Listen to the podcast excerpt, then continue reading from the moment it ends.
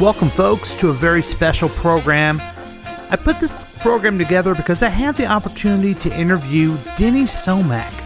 He's a rock historian, a legendary DJ, and a Beatles expert. He has wrote the book A Walk Down Abbey Road, which is a celebration of the influence of the Beatles. It contains interviews with major recording stars, including the Rolling Stones, Sting, Billy Joel, Brian Wilson, Elton John, and many others. I was so delighted I had the opportunity to talk to Denny not only about radio, but about one of my favorite topics, the Beatles. I interviewed Denny, and to make it a little more robust, I put in some musical interludes that you might enjoy. As he mentions artists like Billy Joel, I put in a Billy Joel song. As we talk about people like Ringo Starr, we put in a Beatles song sung by Ringo Starr. Hopefully, it will make it a little more entertaining and something that you can just listen to and learn a little bit about the Beatles.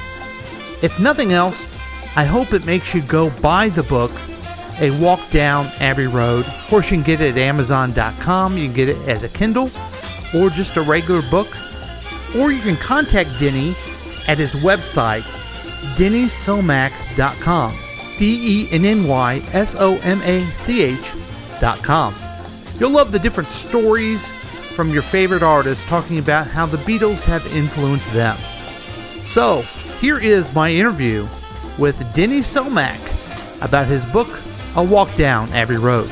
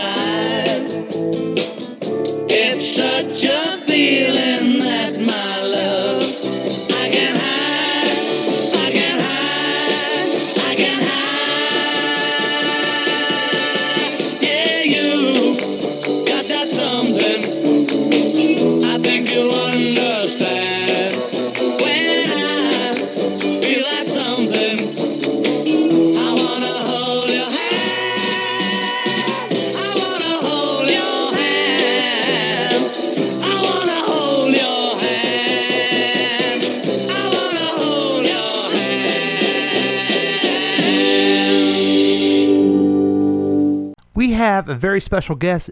Denny Somach is on the line.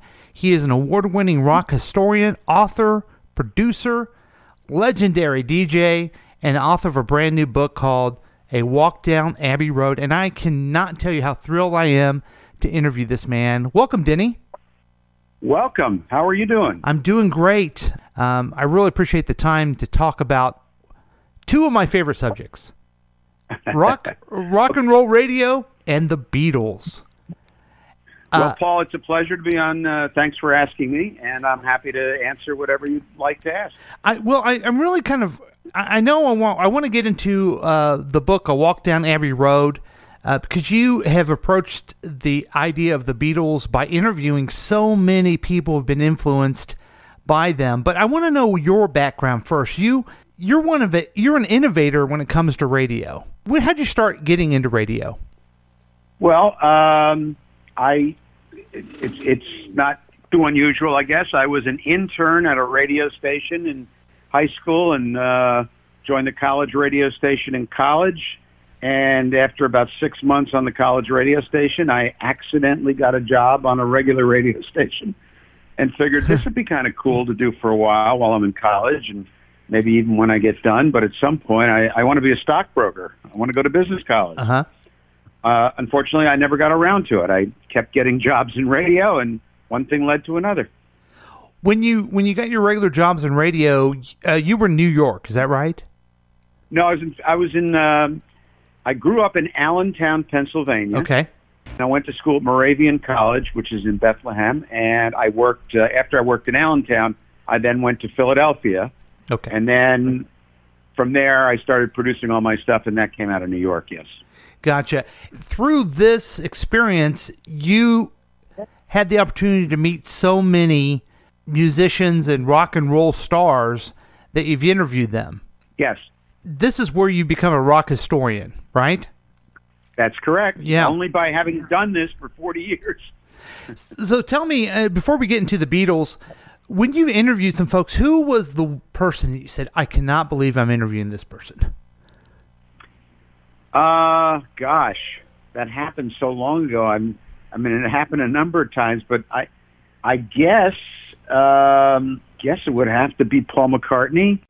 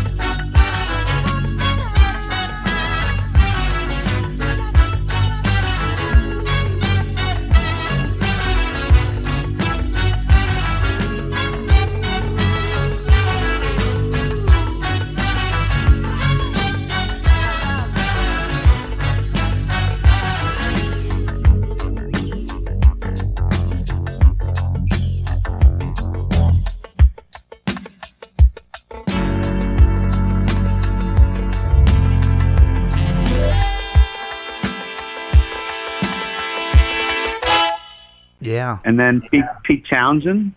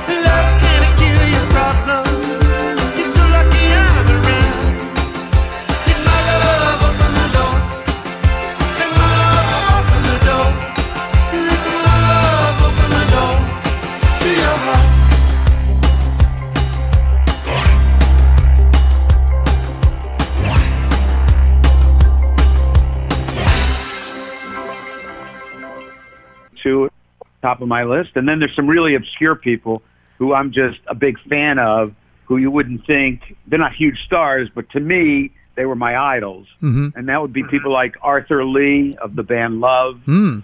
the members of the Yardbirds, which is my favorite band, things like that.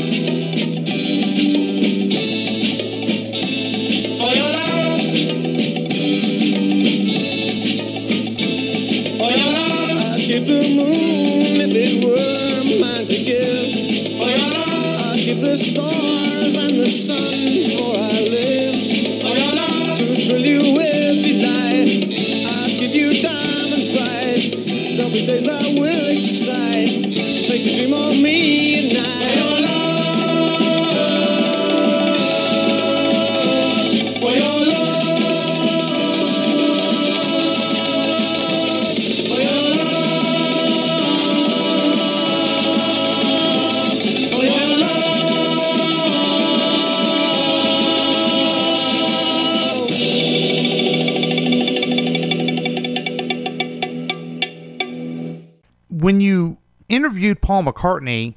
When when was that? Well, I've interviewed him three or four times. Okay. But if you want to hear a story, I, I do. can tell you a great story. Oh, I'm dying. Just, yeah. Uh, okay. I interviewed him. I think it was the album "Give My Regards to Broadway." Okay.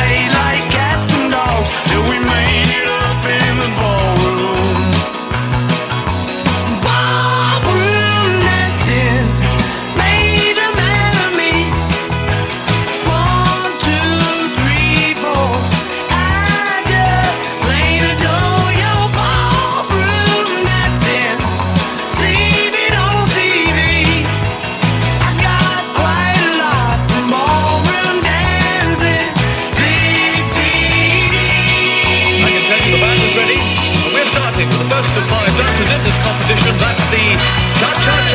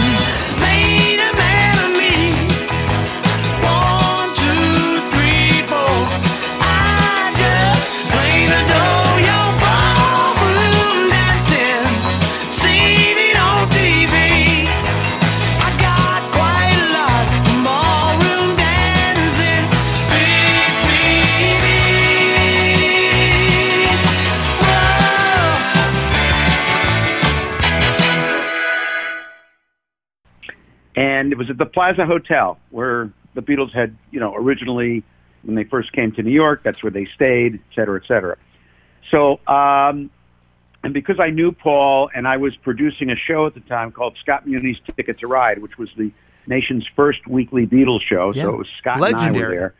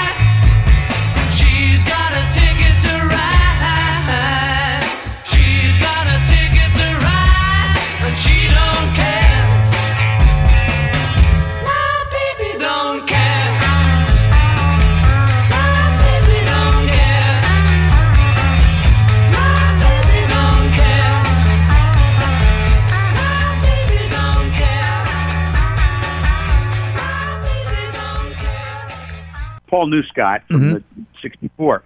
So he said, "Look, you guys, why don't you do the last interview because I'll have the most time because everybody gets ten minutes, and this way I can give you more time." Great.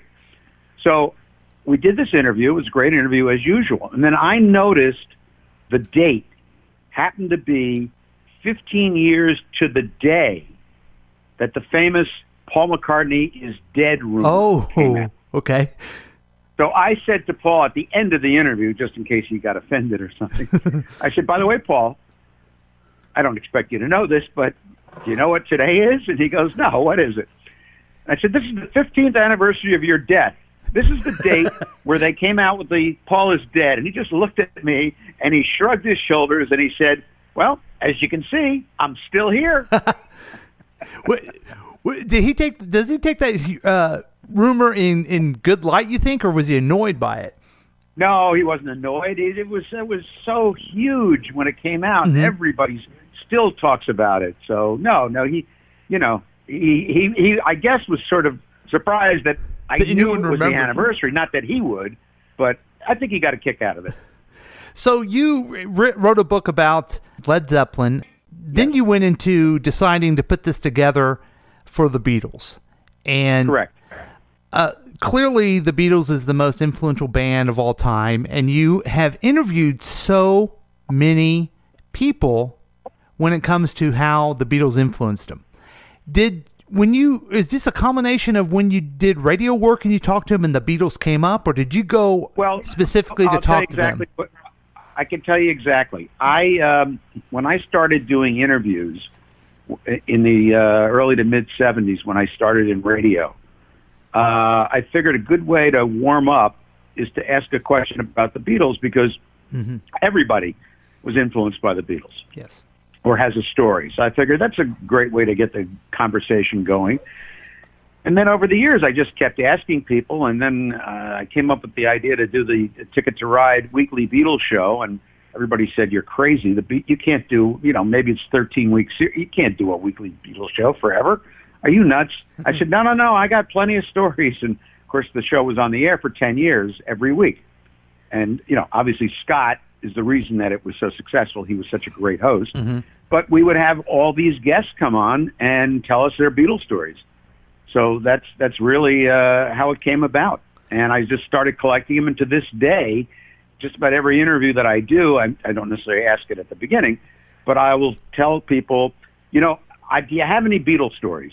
And they go into it, and that's that's what I'm doing. And in fact, if you want, I'll tell you uh, one of the one of the coolest things was there's an interview in the book uh, with the Isley brothers, Mhm. which I did. I think it was about two years ago. I was at Electric Ladyland Studios.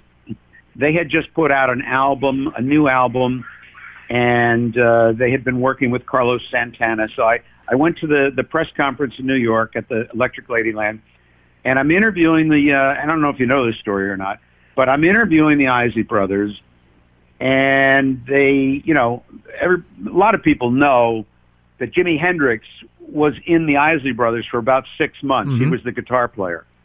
Uh, he was still called Jimmy James at the time, or whatever. He wasn't, you know, he wasn't famous, but he was a great guitar player, and he was in the Isley Brothers. And Ron Isley turns to me and he goes, "Well," he said, "I can tell you a great Beatles story." I said, "What's that?" He goes, "Well, of course we saw the Beatles on Ed Sullivan like everybody else, and we saw them do Twist and Shout, which was one of our songs." And then they did Shout, which is also one of our songs. And we figured, well, you know what? This is going to be pretty detrimental to a lot of bands out there, but not us, Uh-huh. because we have the greatest guitar player in our band. And I turned to him and said, Jimmy, and I, I said, wait a minute, back up. I said, what do you mean you turned to him? He goes, oh, yeah. We watched the Ed Sullivan show at my house, and Jimi Hendrix was sitting on the couch with us. Oh wow. He was watching it along with us. And I like, you're telling me that you watched the Ed Sullivan show with Jimi Hendrix? And he goes, yeah, he was in our band at the time. He left a little bit, you know, after that. And we always knew he was going to be a great guitar player, but he was in our house watching the Beatles on Ed Sullivan like everybody else. I almost had a heart attack. Plug your ears. What's up for your ears? What's up for your ears, okay?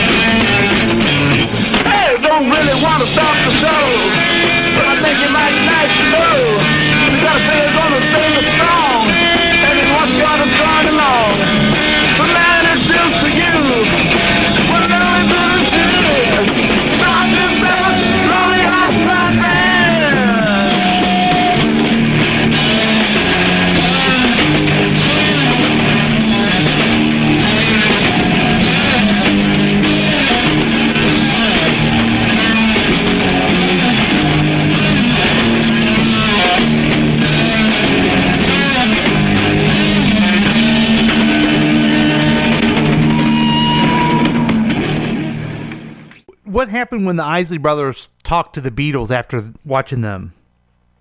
Well, the, the, I asked him about that, and uh, Isley said that he had run into Paul McCartney, uh, you know, a few times over the years, and Paul said to him, you know, without you and your brothers, there'd be no Beatles. Yeah. So he was excited, you know, to tell me that. And he also he had met Lennon. Uh, I think he said he had met all of them except George. You know you make me wanna shout, click my fingers, shout, throw my hands back, shout, kick my heels up. Come on now, shout, take it easy, shout, take it easy, shout, take it easy, shout, little bit softer now, shout, little bit softer now, bit softer now, shout, a little bit softer now, shout, a little bit softer now, shout, a little bit softer now, shout, a little bit softer now, shout, a little bit louder now, shout, a little bit louder now, shout, a little bit louder now, shout, a little bit louder now,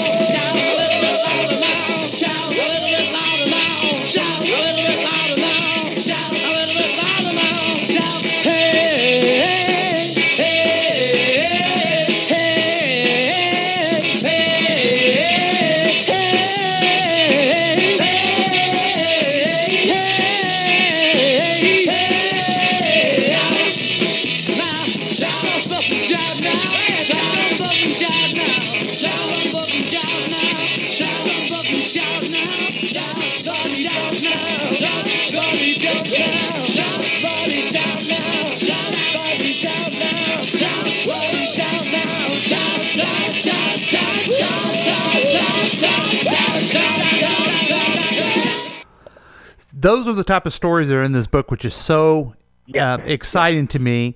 Here's a question I've always wondered about the Beatles.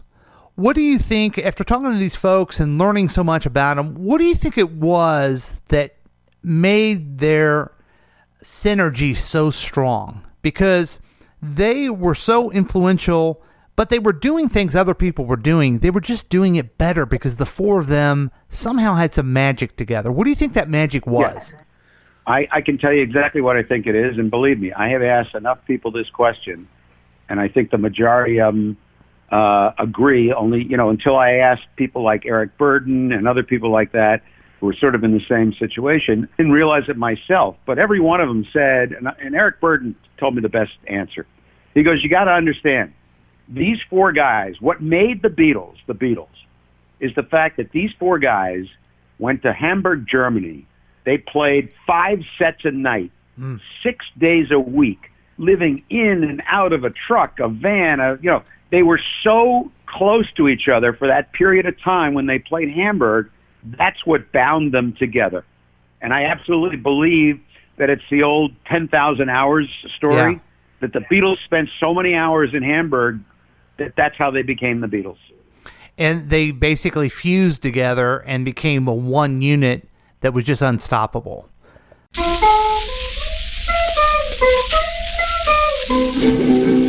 In spite of all the danger, in spite of all that may be, I'll do anything for you, anything you want me to. If you'll be true to me.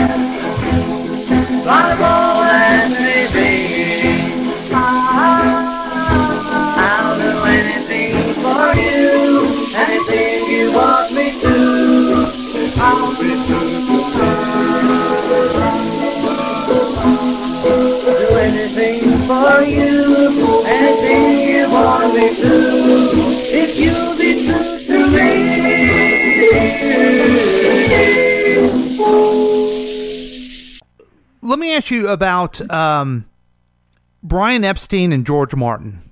To me, the, the without those without those two, um, you really don't have the Beatles. How influential I were they? I agree with you. I, I agree with you. Tell tell us a little bit about Brian Epstein, if they he came up at all, because I think a lot of people don't know about him. Well, actually, uh, from what I understand, I uh, there's a movie. They're trying to get a movie made about the life of Brian Epstein. I think it will probably, excuse me, get made, uh, and I think it'll let people know. But you're absolutely right. Without Brian Epstein, I don't think the Beatles would have happened because he just and he invented everything. There was no no nothing for him to follow. He just made it up as he went along. The idea of putting them all in matching suits, uh, the idea of having them do interviews, the four of them at once, just you know little things like that, the haircuts, all that kind of stuff.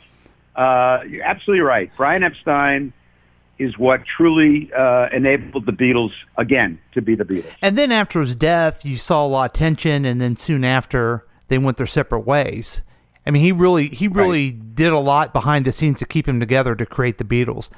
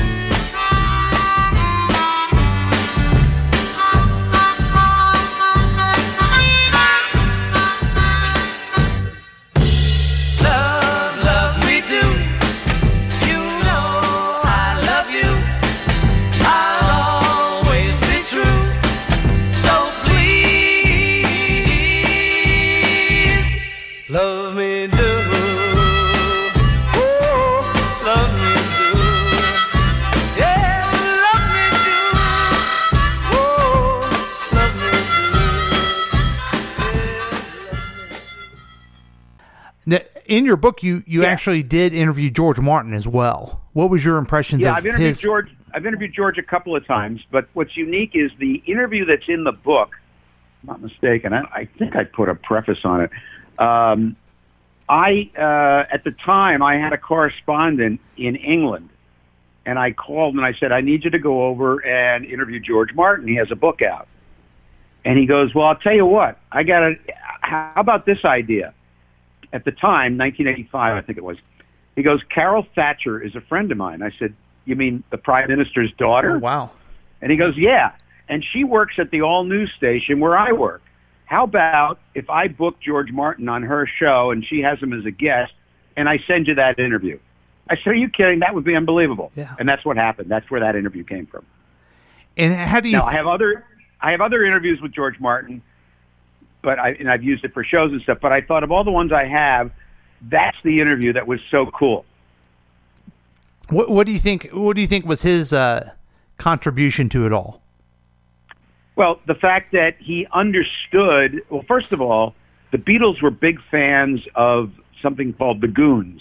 Yes. There was a show in England called The Goon Show. Comedy show, right? Martin, George Martin and Peter Sellers and all. George Martin produced albums by The Goons and all those people. So the Beatles already knew who he was, and they respected him. Ladies and gentlemen, Unchained Melody. Yeah! My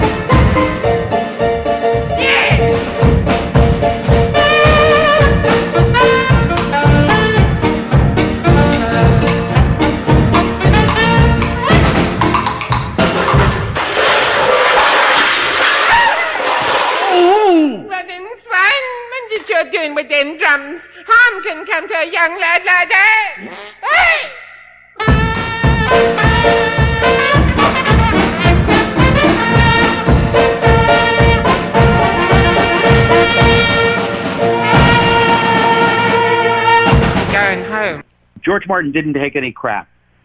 And that's what they needed because they were a little bit cocky, um, you know, and he would tell them, hey, guys, this is what you need to do.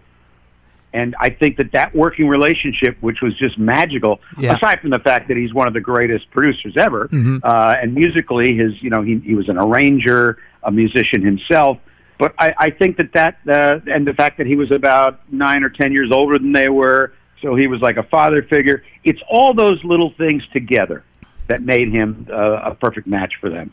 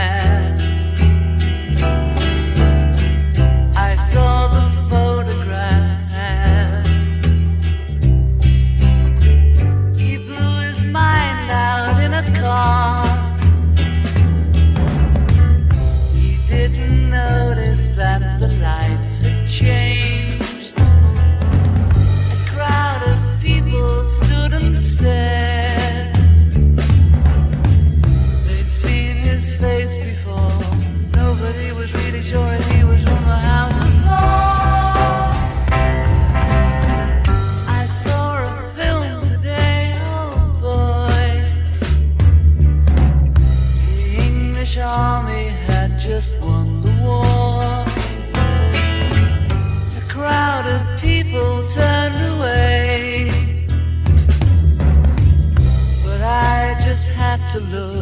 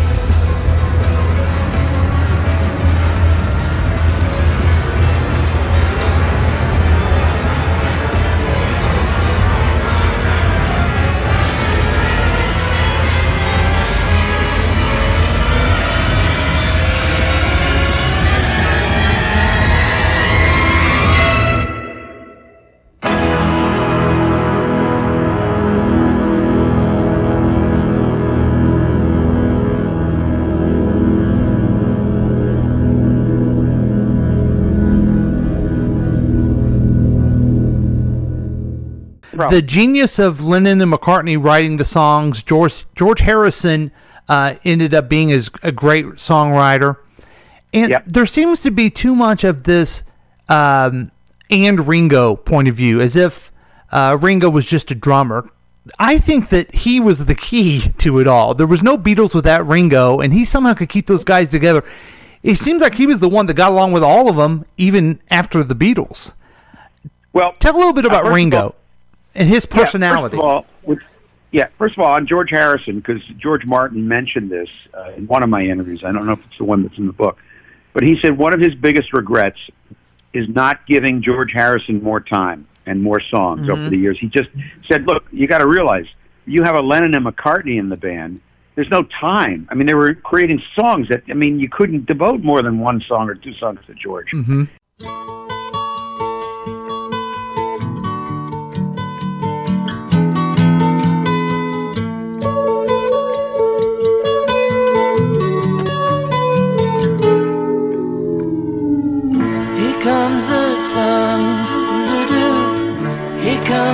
I say it's alright.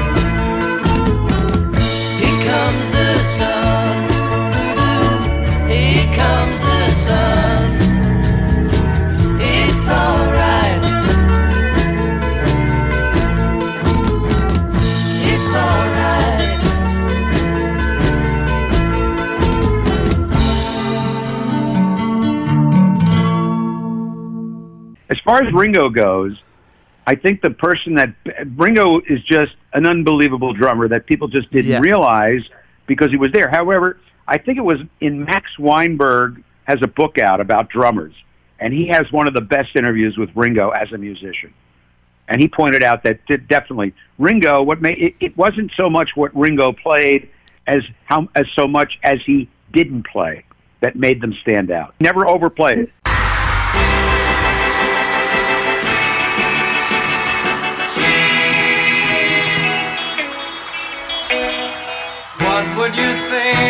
I sang out a tune? Would you stand up and walk out on me?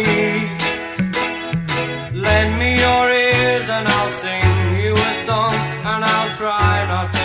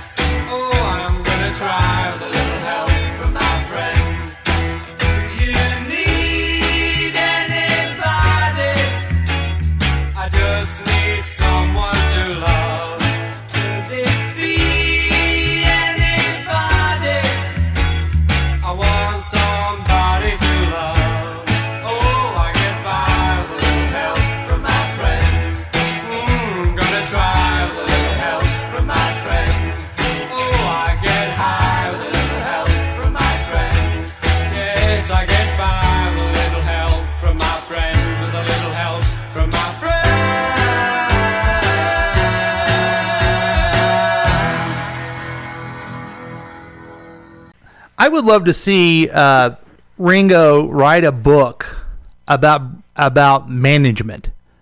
Because somehow he brought the best out of yeah because he brought the best out of these really super talented people who were competitive. He he just did a good job of following it along and and and having that synergy. But anyway that's that's a different that's a different topic. Yeah. but now you you have interviews with some people that I thought was really interesting in here. Um, Carl Perkins uh, Frankie Valli, Right. Roy Orbison, Right. Brian Wilson. Now, those I point out because they were already in the music business when the Beatles came out.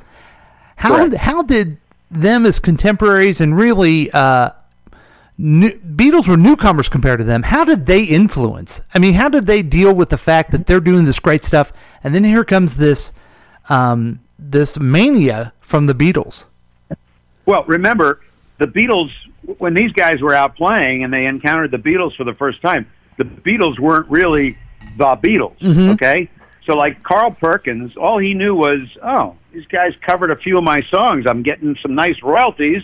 Uh, and when I run into them, they're all over me. They want their picture taken.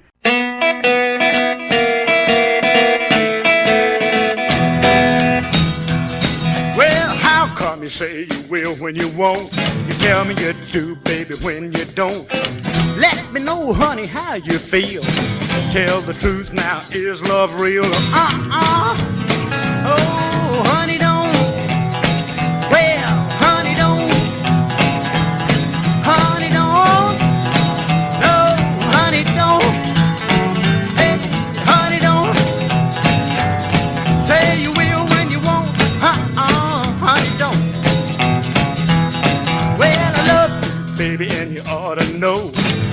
Like the way that you wear your clothes. Everything about you is so doggone sweet. You got that sand all over your feet, so uh-uh. Hey, honey, don't.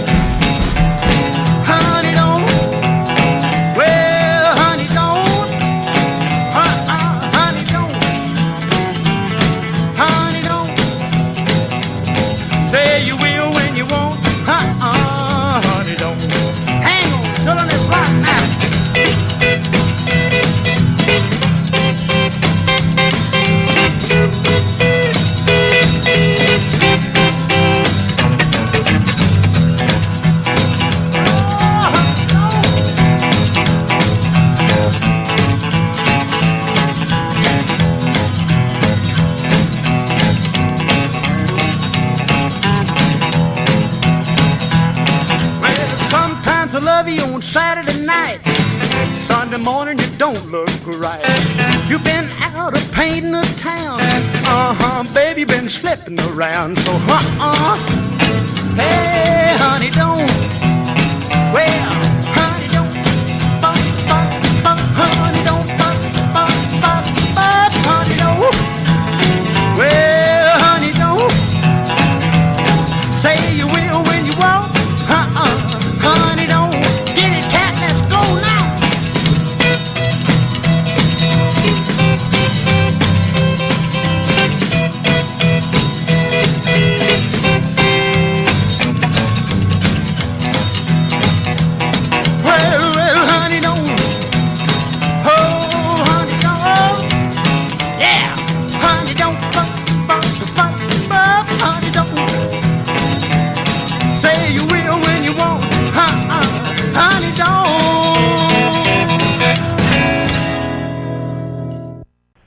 They had the same perspective. It was the same thing with Roy Orbison.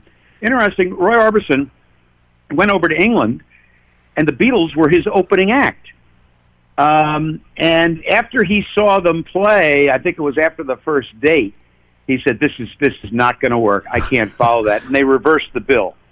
Uh, even though he was the headliner, he decided to open because he didn't want to close. Mm.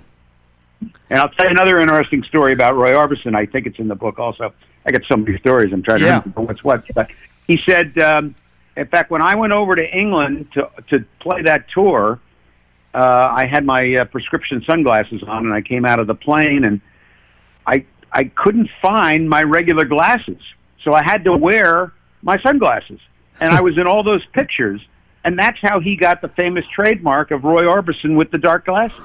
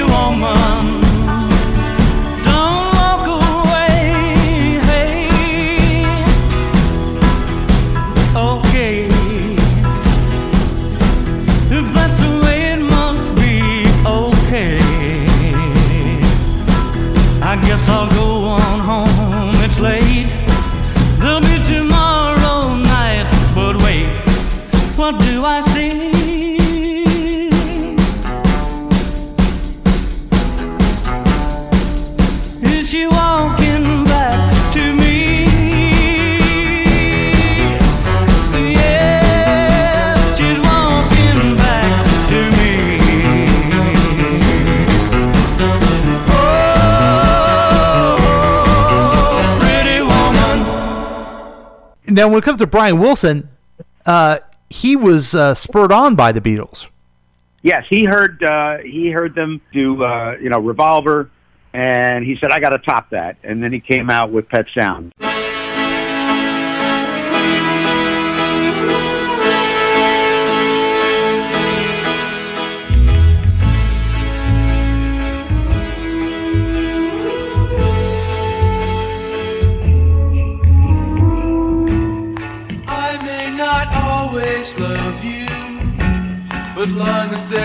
Stars above you, you never need to doubt it.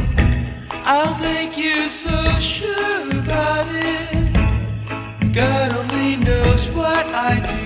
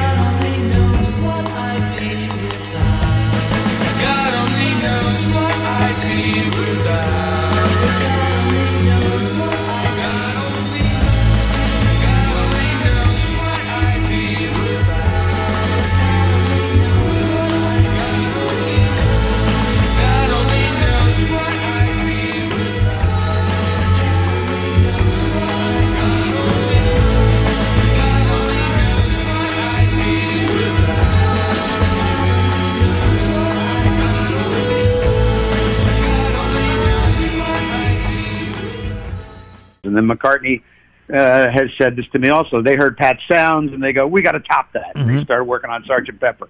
So yeah, they realized the genius of, uh, of Brian Wilson.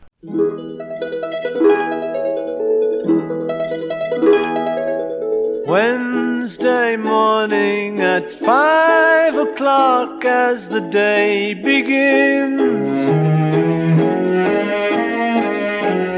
Silently closing her bedroom door, leaving the note that she hoped would say more. She goes downstairs to the kitchen, clutching her handkerchief. Quietly turning the back door key. Stepping outside, she is free. She, we gave her most of our lives, is leaving. Sacrificed most of our lives. Oh. We gave her everything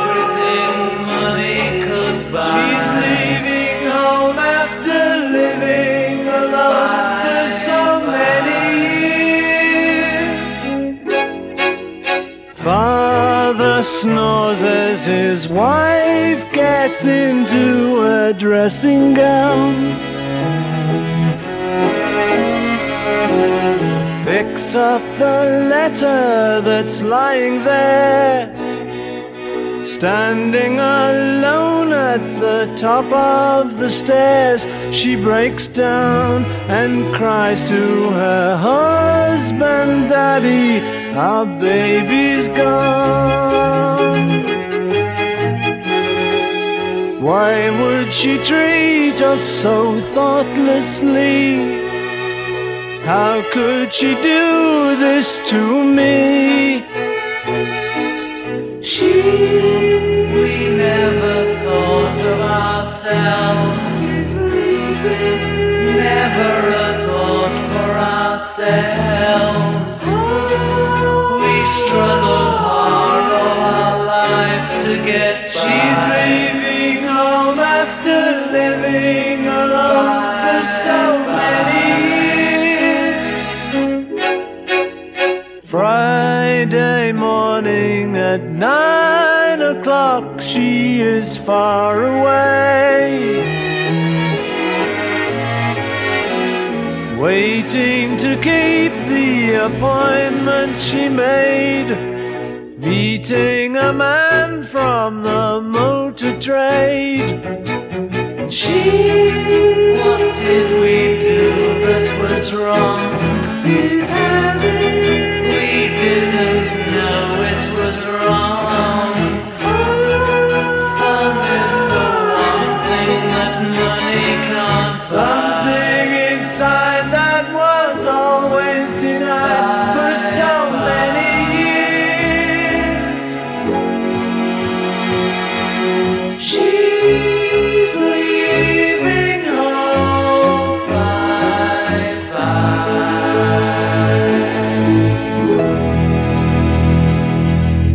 How about your conversation with Frankie Valli? Because I've always always think about Frankie Valli and the Four Seasons were the bet top group ever, and then here comes the Beatles.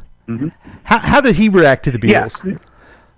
Well, the way he reacted was, and if you're old enough to remember, or if you've seen, uh, the Beatles were originally in America. They were on Vee-Jay Records, which was the same label that the Four Seasons were on. So the record company, once the Beatles started to hit, and Capitol picked up the option, Vee-Jay had like three or four months before their contract ran out. So they tried to put out as many albums as they could with the Beatles songs that they had the rights to. So because the Four Seasons were their biggest white group at the time, they put out a couple of albums like the Beatles versus the Four Seasons, Yeah. where one side was Beatles songs, one. So you know, to, again, to him, that's what his knowledge of the Beatles was. Wow, the world changed for sure when, when the Beatles come.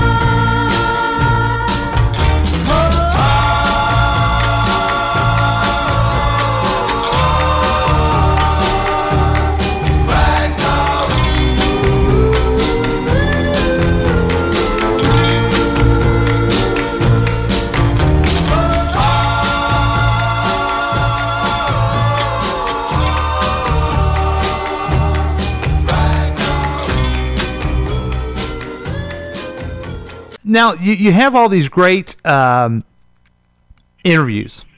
What's your Yeah. thought on the Beatles today? Uh, it seems to be, you know, with the movie yesterday, and um, uh, there, there's a resurgence. What do you think about the new generation and the influence the Beatles have in their music? Well, I think the Beatles have done something that uh, until now or until they came about uh, has never happened before. And what it is is they've become cross generational. Unlike They really. Sinatra, Yes. who people still like, but he didn't cross over.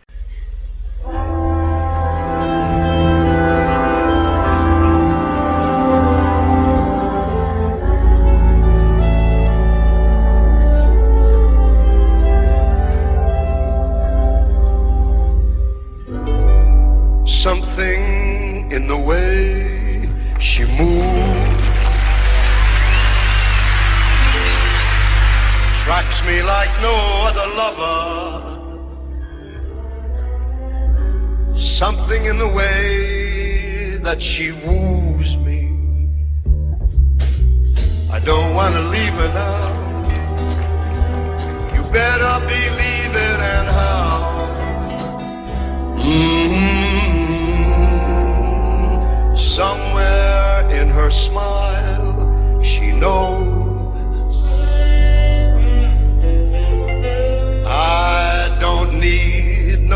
other lover. Something in her style that shows me I don't want to leave her now. You better believe and how. Mhm.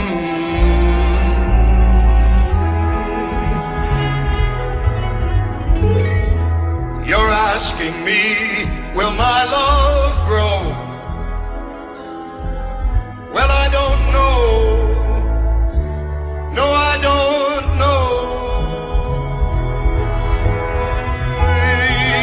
Stick around, Jack, it might show. I don't know. No, I don't know. Something in the way she knows. I gotta do is just think of her. Something in the things that she shows me ain't gonna leave her now. You better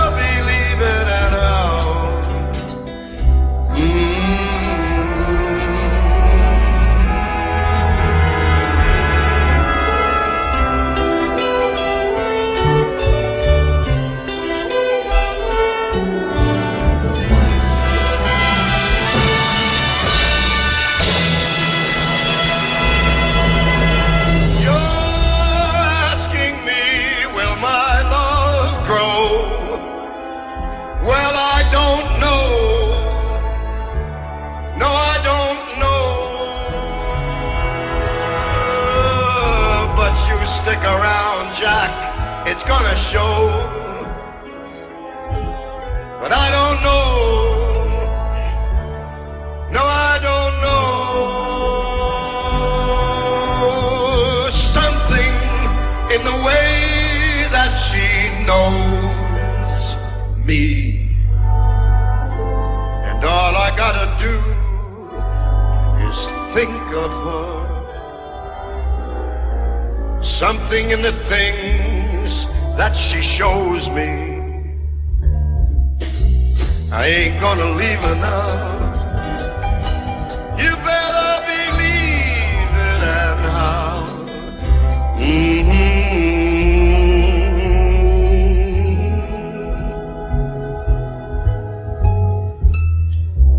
I don't plan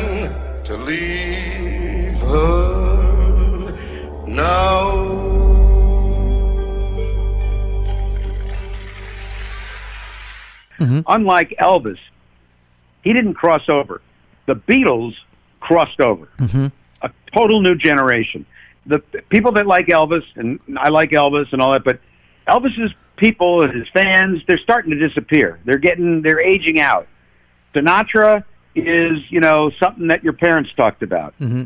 But the Beatles today are as hip to young kids as they are to their parents and grandparents. So I think the fact that they became cross generational, that's the key to their success. What do you think? Why do you think they made that leap that where others didn't?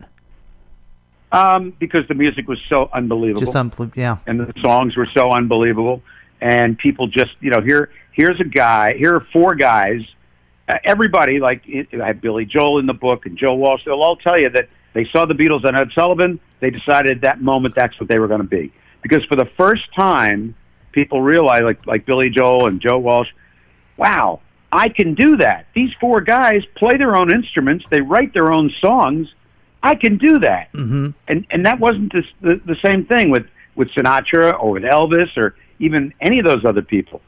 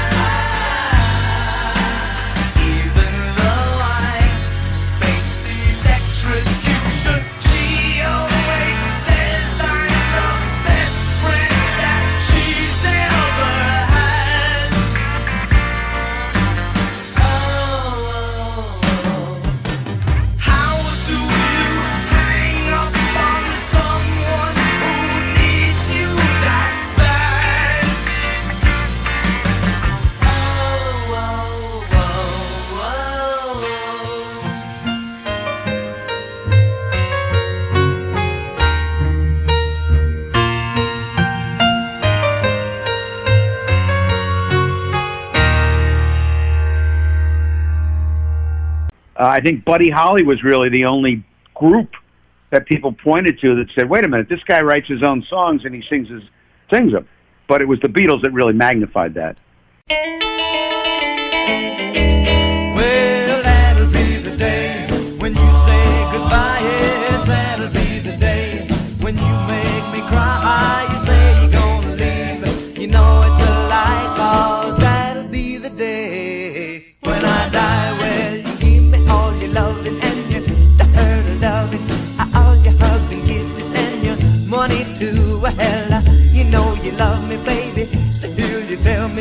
That someday,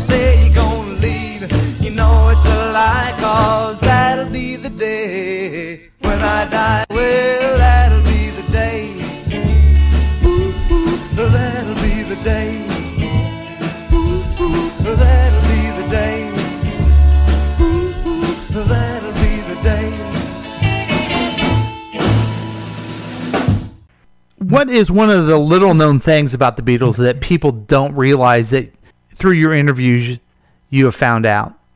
Not necessarily a story, but just maybe a fact that people get wrong.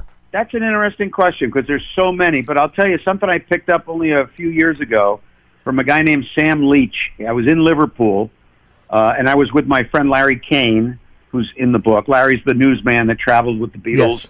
And in fact, if you saw the movie Eight Days a Week, Mhm. that movie is based on his interviews, and Larry's in the in the movie. I work with Larry uh, doing research for that movie. But uh, I went over to Liverpool with Larry when he was doing one of his books, and we talked to everybody. And one of the people we talked to was a guy named Sam Leach, who um, was a promoter in Liverpool, and he used to promote all the early shows with the Beatles. And he, you know, he, and right before Brian Epstein signed him, signed them, Sam was sort of their de facto manager because he booked all their shows. Uh, and he told me something which I'd never heard before. He said that the Beatles and he had decided that if they didn't get a record deal, they were going to record their version of Twist and Shout and put it out themselves. And I'd never heard that before, and I thought, wow, that's a pretty cool story. They were they were just going to do it anyway. 1962, yep. Wow.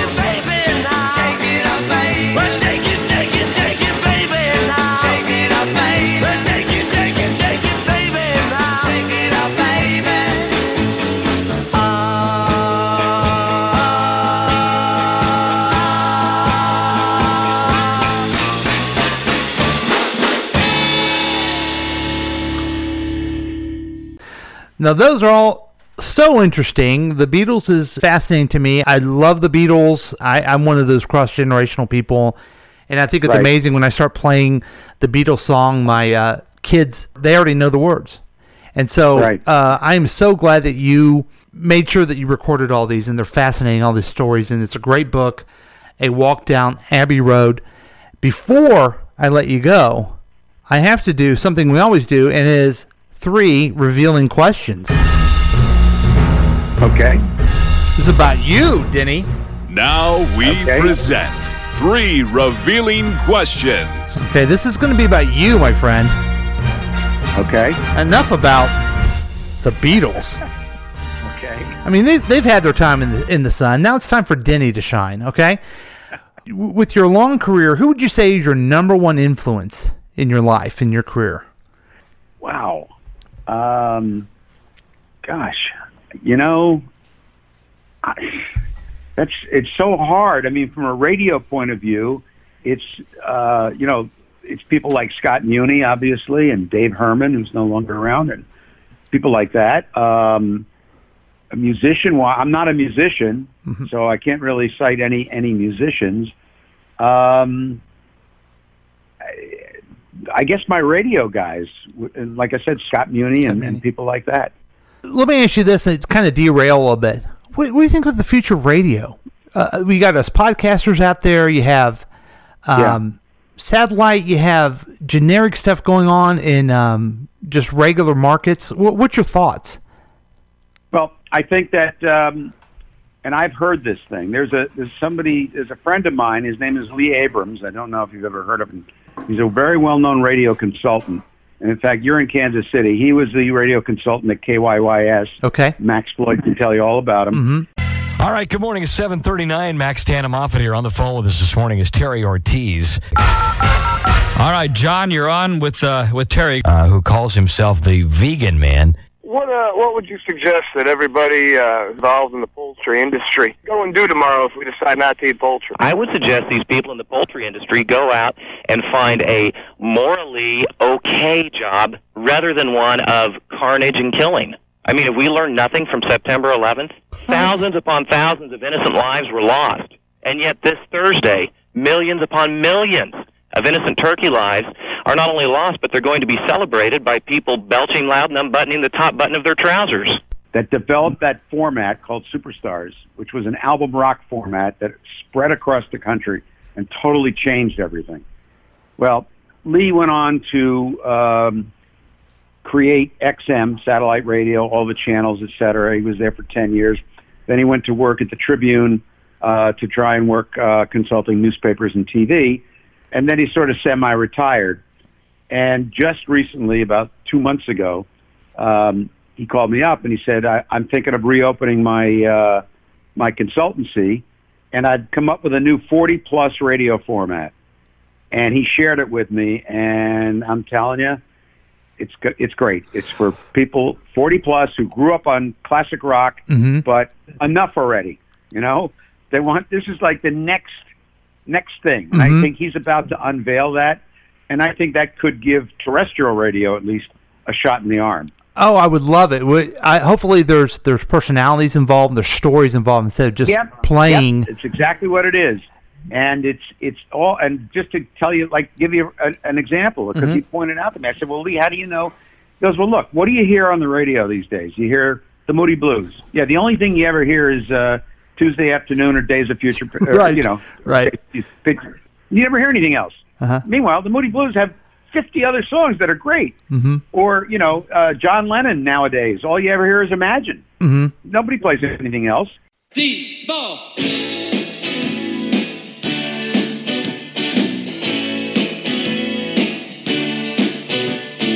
Everybody's talking, no one says a word. Everybody's making love, no one really cares. There's napkins in the bathroom, just below the stairs. Always something happening, and nothing going on. Something cooking, and nothing in the pot. They're starving back in China, so finish what you got.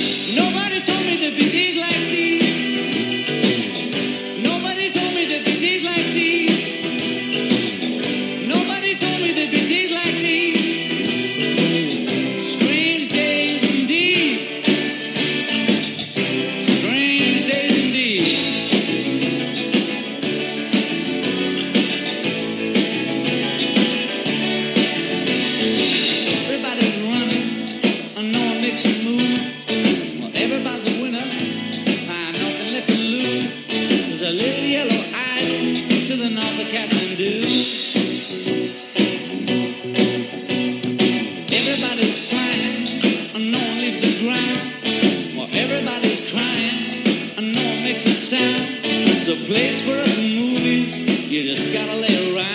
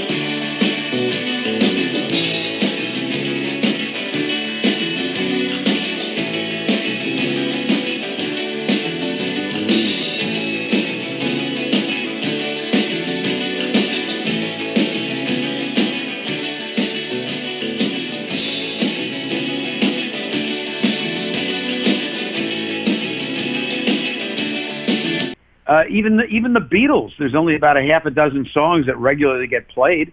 So he said it's just a question of filling in a lot of the songs that used to get played, but the artist is familiar. The song doesn't have to be, but the artist is so familiar Mhm. that you can add these songs and people aren't going to go enough already.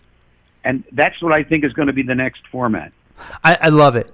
I'll be a fan. I, like I listened the other day on uh, it was a traveling Wilbury song, and they just played it, and you think, oh, that was a good song. You think, do people know all the legends that were in the traveling Wilburys and the stories of that?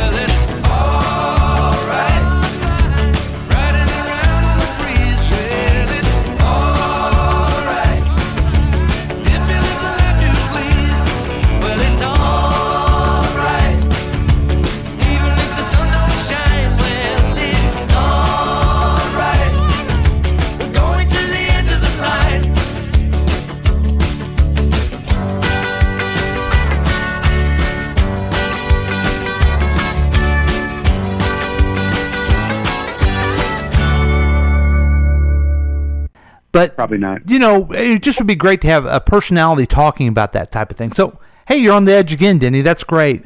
Okay, here's my second question. Um, sure. When you're done with your professional life, um, how do you want to be remembered?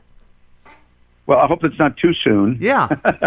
but uh, God, I, I hope people just hey, he was a fan like us, and he was able to ask the questions that we all wanted to ask because that's the secret of my success. Mhm. If I have any success, it's I'm a fan first, and I remember that when I'm interviewing somebody. Yeah, there's things I'd like to do, or I don't talk over. I will wait till they answer the question, and I come back with another one. And I like to think that I'm a fan, and I think that's what came through in the interviews that are in the book.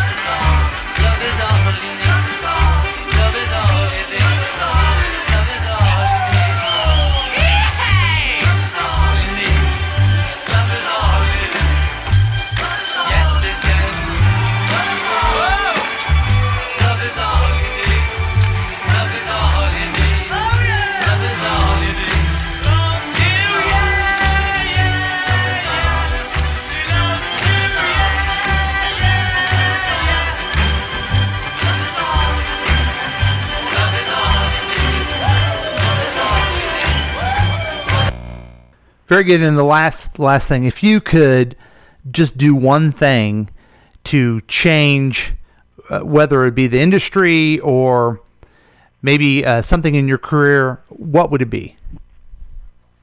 It, maybe here. I Uh, guess I'll put it this way with you: Is there one person that you wish you could have interviewed that you didn't? Gosh. Um, the one that got away. Well, I can tell you that the couple people that I have never interviewed, uh, and I don't really know. I mean, I would have loved to interview them, but I'm not like it's not a hunger to have done it because they're difficult. And that would be Bob Dylan and Neil Young. Mm. I never interviewed either one of them. Uh, but I think that even Bob Dylan, I would have a hard time just because. You, what are you going to ask Bob Dylan Yeah. about his songs? Come on. Neil Young's the same way. Mhm. It's just it's almost impossible. But I don't have any, y- you know, I, I don't have any regrets other than I, I would have been interested to see. Uh, I'd probably be a lot richer had I gone into business and become a stockbroker. But other than that, no, I have no regrets. Well, Denny, thank you so much. Uh, love the book. I love the topic. Again, the book is A Walk Down Abbey Road. You can get it. I got it from my Kindle, or you can just get it from Amazon, and, and it's a great Yep, read. Amazon. It's a walk down Abbey Road. Buy it. Give it as gifts. Uh, do everything you need to do. And uh, Denny, I, I can't thank you enough for the interview. Thank you so much. Well, thank you very much. I, I, really appreciate it, Paul, and uh, good luck to you in, in the future. All right, thank you.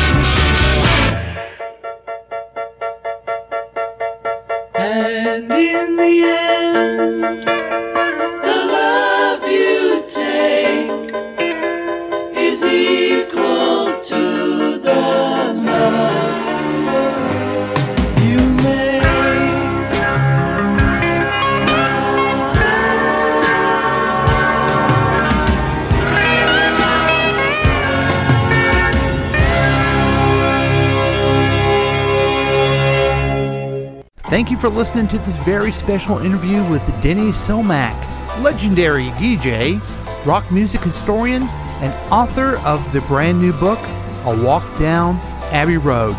Please pick up this book at Amazon and you'll really enjoy all the different stories on how the Beatles have been influential to many people. I was thrilled by this interview. Thank you so much for listening. I hope you enjoyed the musical interludes as well, and we'll see you next time.